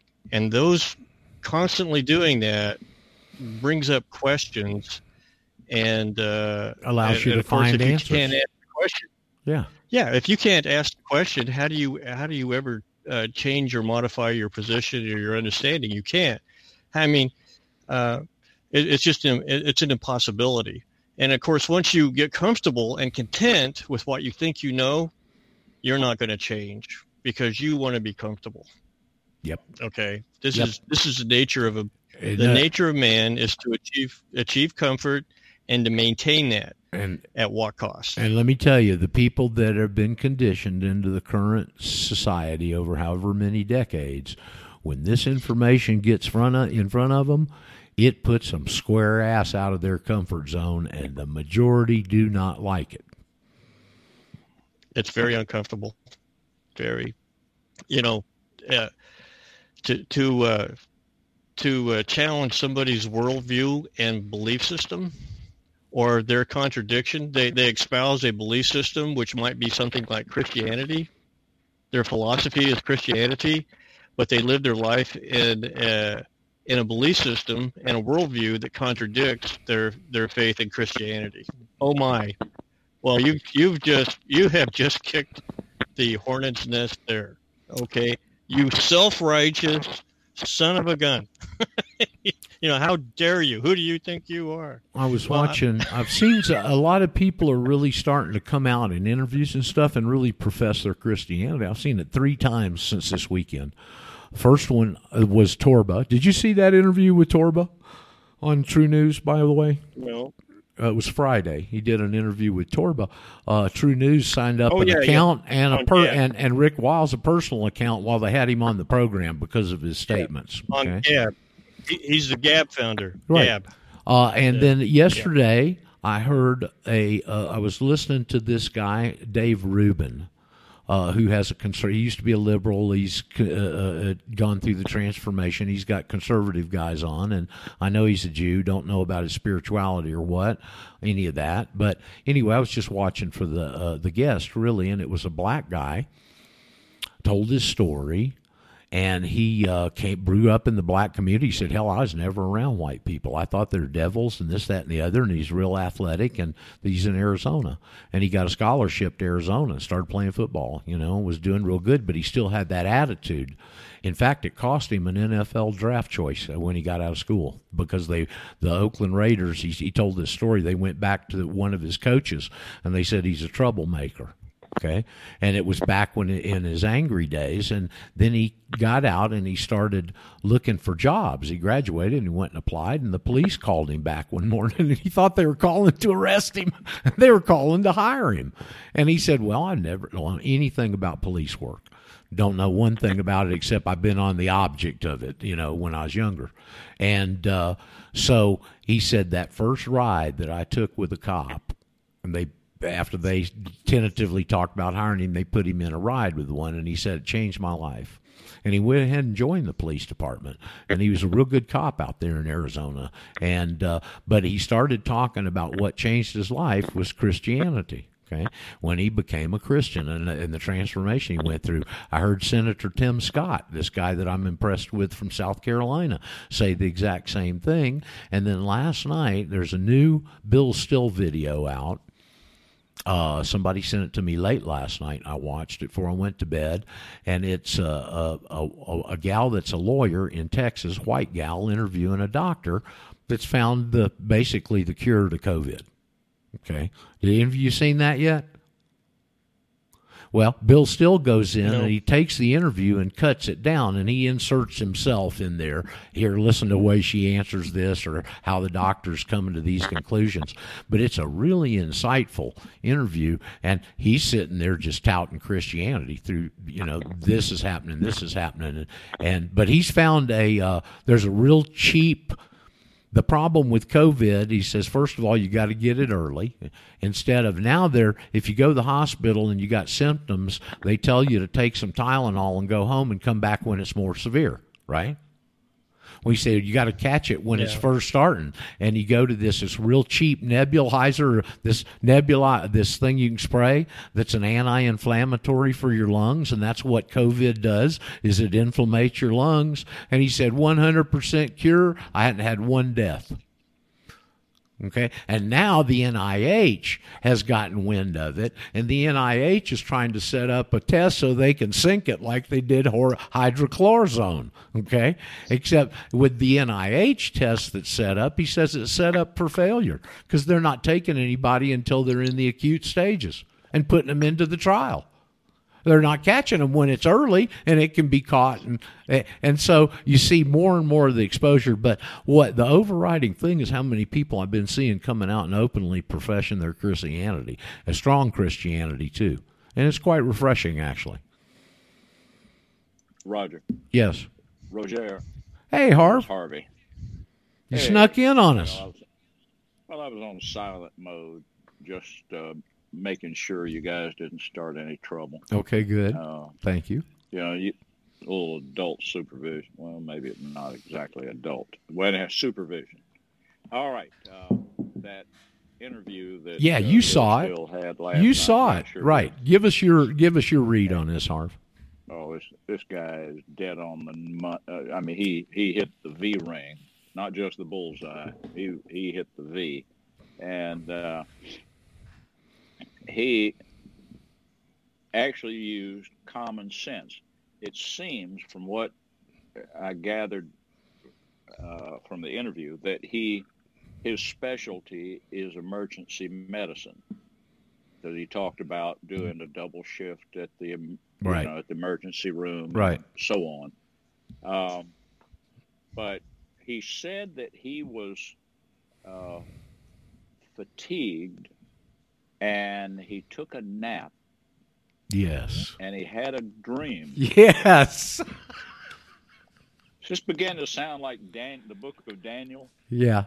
and uh, which I've been I've been uh, chest deep in the book of Daniel the last few days and going, oh man. Anyhow, uh, and he said he had this dream, and the answer came to him or was given to him, and it was to just you know this is this this is a virus that's uh, just another coronavirus, but it causes inflammation in the lungs, and and so the answer ought to be to use an anti-inflammatory drug. So he went and found a off-the-shelf generic anti-inflammatory with a better record, better safety record than water, and he he said it was so safe that they used it for newborn babies. It uh, correct me if I go wrong here, Roger. You know how it is when I'm listening to stuff You're- and you're old. heavily. And you're old. Yeah, yeah, I'm high. it's high mileage, really what it is. But uh, with few oil changes. But uh, anyhow, he he said, "Well, we need to suppress the inflammation." So he started, you know, when someone came to him, he didn't have a patient at the moment, but when someone came to him with uh, COVID, he put them on the anti-inflammatory and he also gave them zinc, which uh, prevents viral replication. And he gave them, I think he gave them a, uh, you know, one of these generic uh, antibiotics as well, so as to prevent the bacterial growth. So one, two, three, and like you said, 100% of them got cured. And didn't And- have one death. Used the c word. Not one death out That's of all his Not patients. a death, but but no, and no hospitalizations. And uh, and he did say that is a cure. Well, you know they they don't like to use that word, c word. Uh, it's not. Anyhow, he and and he did say, yeah, they they've uh, scheduled a, a drug trial on this stuff, and they've set it up for failure. So they're going to be able to come out and say, "Oh no, uh, it doesn't really work," but it does really work. And he Evidently. and he kept emphasizing that you te- should test frequently for the disease, and that you should begin treatment the instant you have an indication that someone is infected with it. Well, he went over a very interesting litany, and he used. He said, first of all, it started in China, and then it moved to Iran, and then it moved to Italy, and then it moved to the U.S. Okay, and he said, what did all those countries do? They locked down, they put on masks. Look at what happened. and social distancing. Instead of finding these things early, like Taiwan and Singapore, and he named one other one I don't remember. Japan. Japan, have Japan done, and he said, "Hell, if you go to a sushi bar in Japan, they're climbing all over each other at the bar to go get sushi. They don't have any social damn distancing." Yeah, and it, one of the things he pointed out about Taiwan is that you know they got this little tiny island, and they've got Twenty-four all these million. millions of people, 24 million. million people there, and um, and he said uh, they've had fewer than a thousand deaths in Taiwan. Uh, how does that work? Yep, Well, it works because they used it's the same. He said they're using a different anti-inflammatory than the one he chose, and he thinks the one that he chose is actually superior to the one that they're using, but the effect is uh, essentially the same. Uh, his name here. I got I got the video up. His name is Doctor Richard Bartlett. Very impressive. Yes, B A R Oh, R he is. T L E T T, and like and the uh, it looks like the title of it's COVID, but it's over under Bill Still's, and it's Doctor Richard Bartlett, B A R T L E T T, and then a hyphen, and it says the COVID nineteen silver bullet. I'll stick that at the end of today's show description. It's about four. It's twenty. 20 something minutes long and and as I said Bill intersperses himself there throughout the interview and cuts probably some of it out but it's a very impressive interview with this doctor by the gal the interviewer was impressive too I thought Harvey Yeah, uh, she was. She she did a good job. an attorney and at the end they come down to really shoot, mincing it a little bit and he's going this is political this ain't science. So, uh, I tell you, these people are uh, they're diabolical, but there are a few people, as I said to you last night or this morning, whenever it was. Uh, you know, why don't we have more doctors like this? yeah right last night is yeah most of them went into the business to make money. correct and and uh, you know that fellow. Well- you go ahead. Harvey. Going off on a tangent. You know, Well, well, uh, medicine. I I became I became aware of it 25 years ago, almost 30 years ago, and I said, "Well, medicine is strictly a commodity.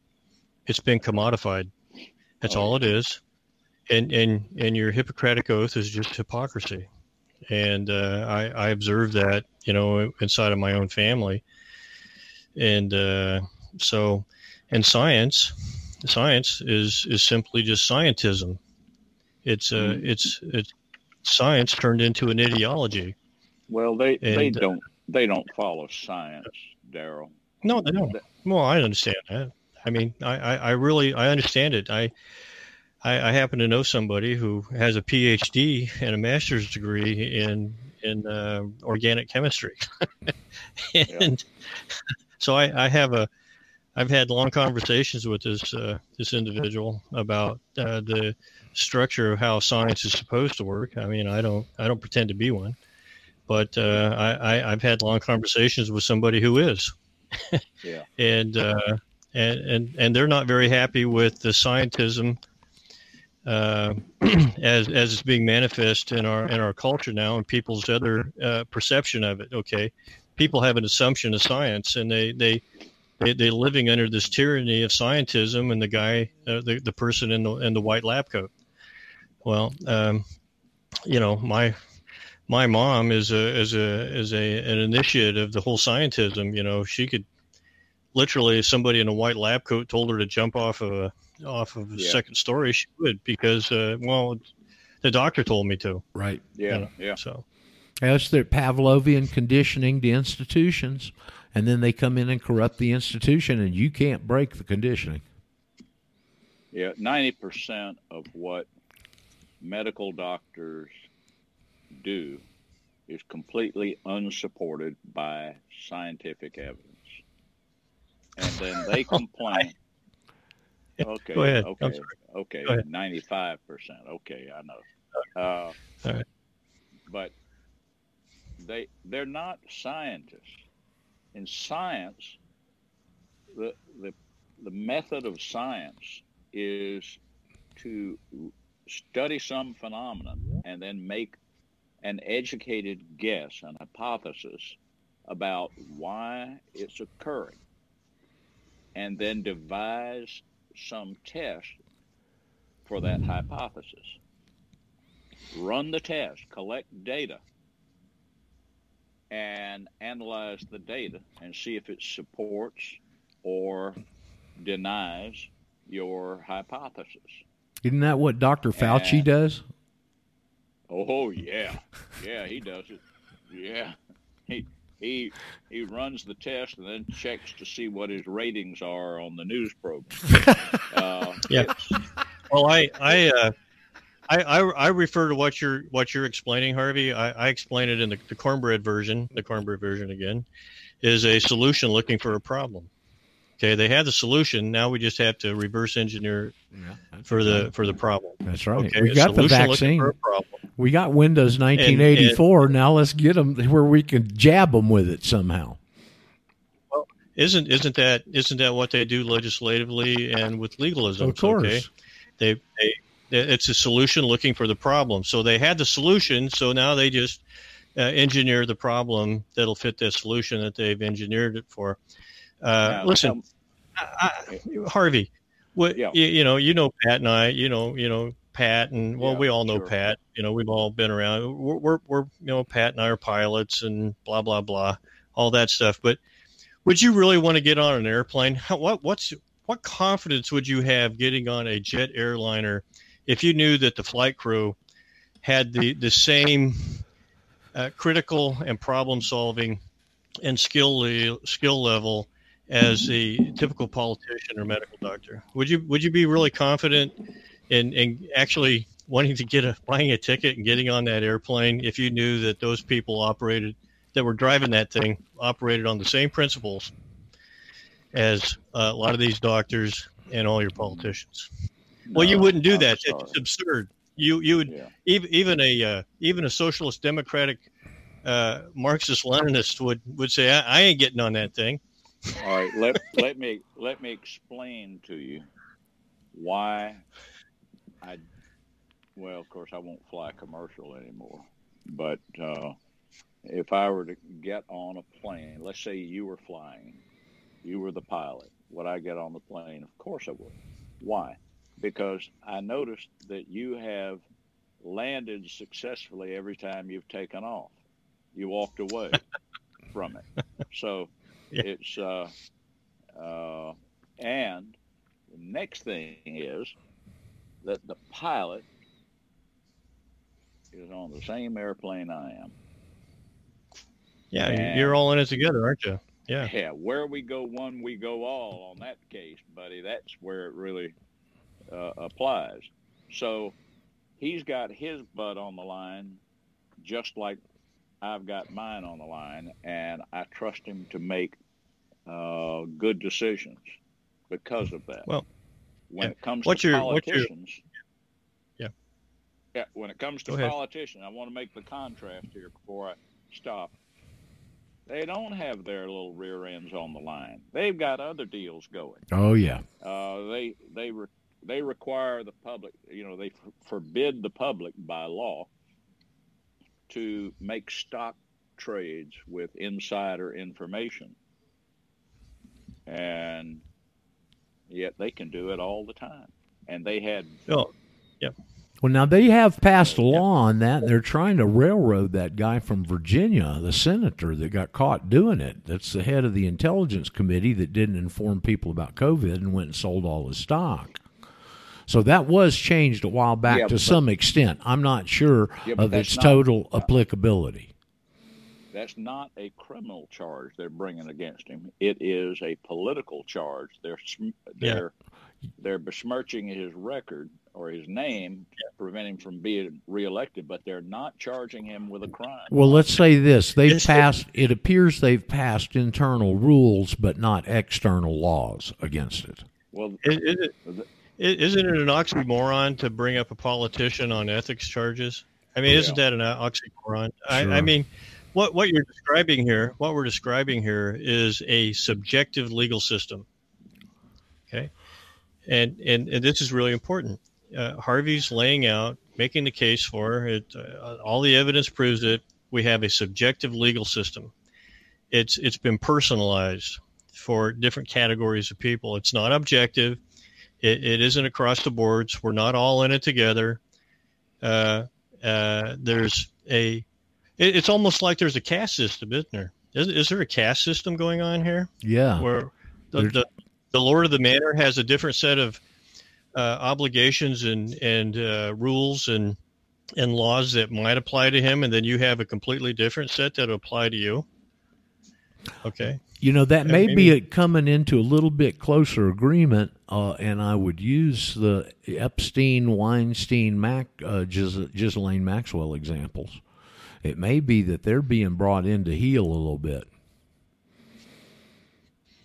Well, uh, Catherine Catherine Austin Fitts, uh, uh, her her perspective on Weinstein Or or, in, or uh, Wein- Weinstein and uh, Epstein and Yeah. Frankenstein, uh, all the Frankenstein, uh, Yeah. is that she could have told them that that they were going to get busted or were dead men uh, after the passing of FASB 56, which here again nobody really wants to talk about too much. The missing trillions and trillions and trillions. Uh, it's it's some phenomenal number now. We can't even imagine 50, 60, who knows.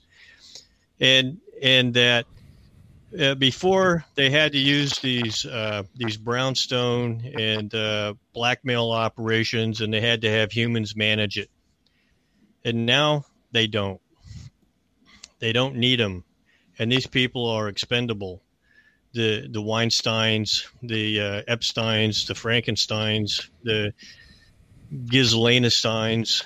Uh, is there a common denominator here? Uh, anyway, uh, they're they're not necessary anymore because this can all be done uh, through technology, and the the books have gone. The books are black. Okay, you, you can't you can't uh, audit the federal government. They don't have to. Uh, they don't have to answer to um, in, inquiry about the budget. Okay, so If you do Right, that would audit, audit them, they can't tell you where the missing money went, or won't. Whatever, one of So- the two. yeah, I mean, I Oh, it doesn't mean, the. It doesn't matter. yeah. We'll just print more. well, I mean, here's an example: the the the the army of the of the joint forces, the the division called the army had a budget of like 127 billion, and they had a 167 billion dollars in one year that they couldn't account for. Well, wait a minute. That's bigger than your entire budget. What do you mean you can't account for it? Well, we don't have to answer that. Okay. Well, listen, you, you, you, you're not living, you're not living where you think you live. Uh, so, uh, anyway, Let me check. I think Cody. I think Cody snuck in there. It's got a C on his little rectangle. Hey. Is that you, Cody? That's me. I'm trying to figure out how to change that. You know, I was using Jitsi previously with some of the programmers to communicate, and I don't know. Need to figure out how to get in there and change that. I think you gotta- show up in settings. Yeah, that's an internal. There is a way you can put a logo, and Paul explained it to me. And you got to go to a site called Gravatar, I think. Uh, anyway, I if you want, you can go in there and it puts your logo universally wherever you are or something. But I okay. uh, I couldn't figure it out. So anyway, welcome, Well, Cody. the, uh, What's on your mind, man? Well, I didn't have too much. You guys were talking about some of these health issues, and one thing that floored me, uh, I found out I don't know six eight months ago there was a study.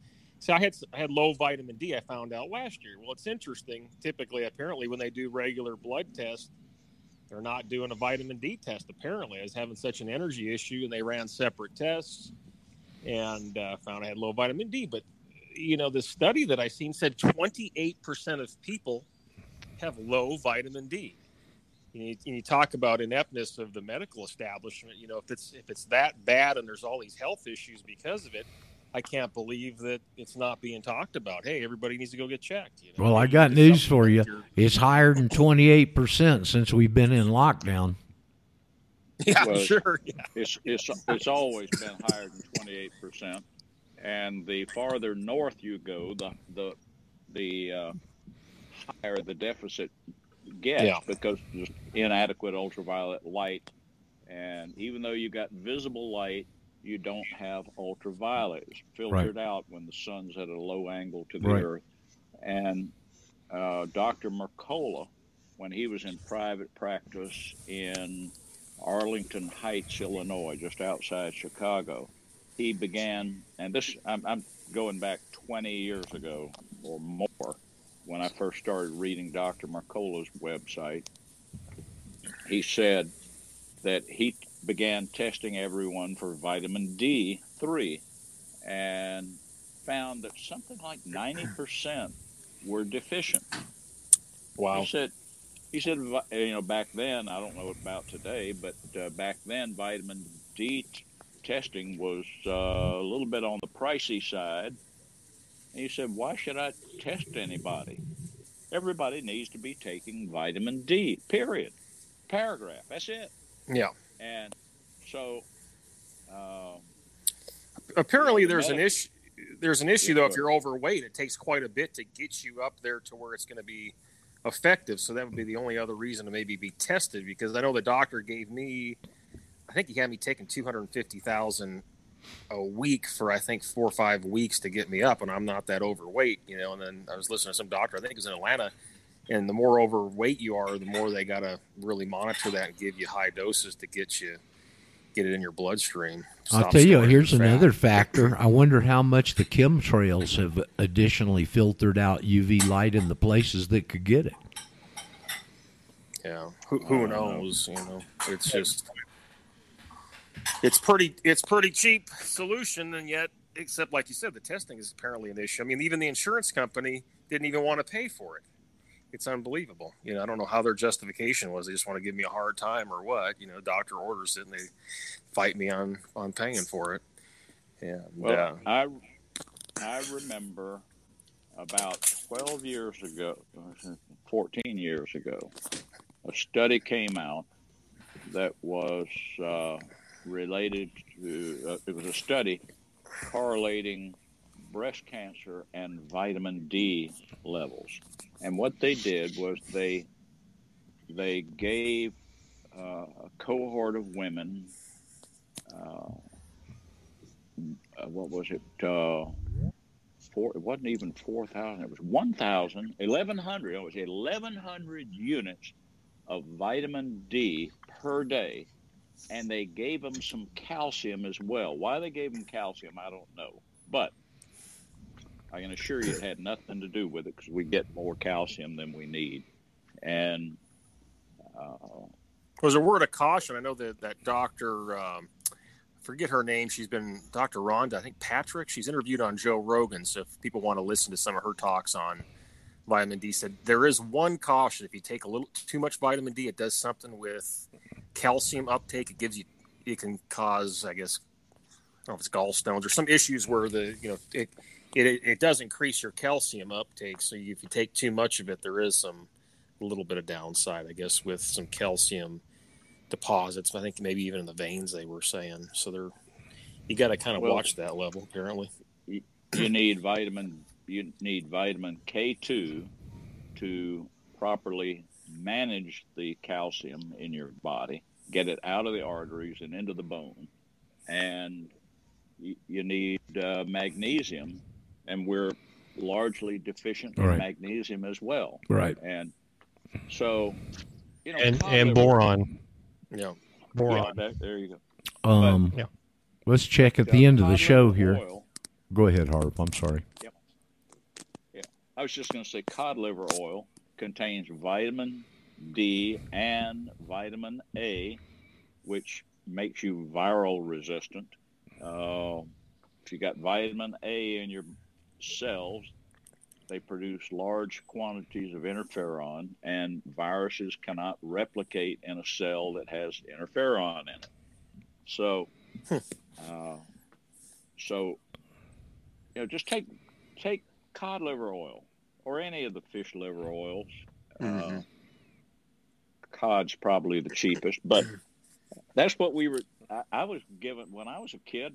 My my mother gave us uh, a, an- a liver oil called percomorphin. Percomorphin, and uh, uh, I looked it up about a month ago.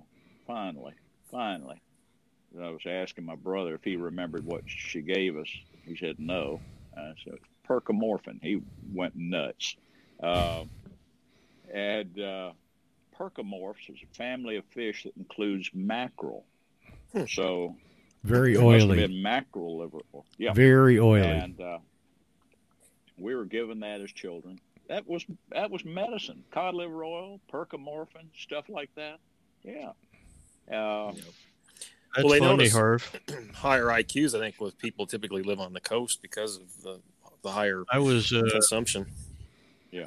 When I was, uh, my mom was actually telling me this here a couple months ago that when we were kids, we were so poor that uh, all she could afford was to feed us mackerel all the time. So I, I ate a couple couple ton of mackerel as a kid growing up.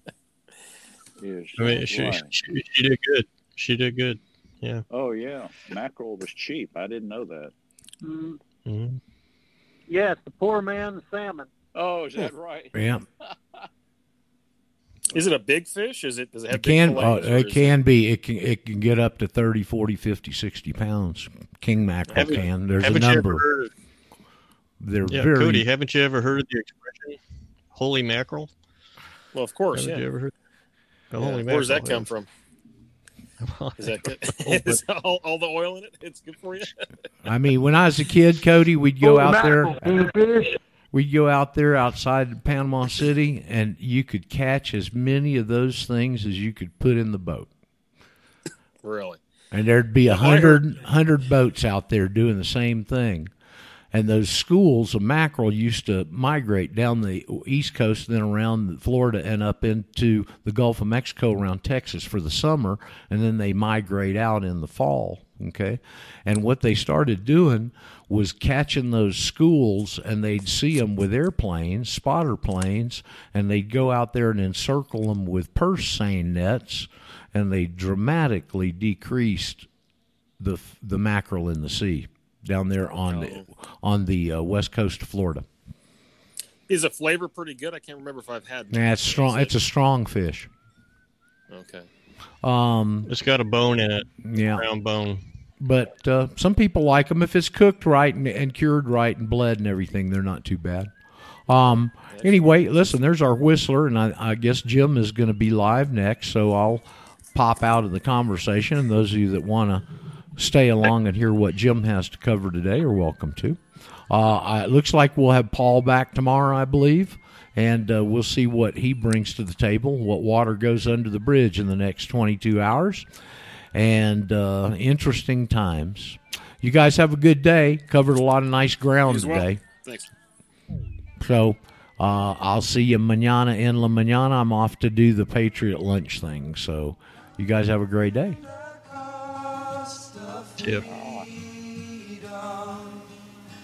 Hopefully, we'll get some good news. Good news from some quarter, dear Lord, please. Mother Earth will swallow.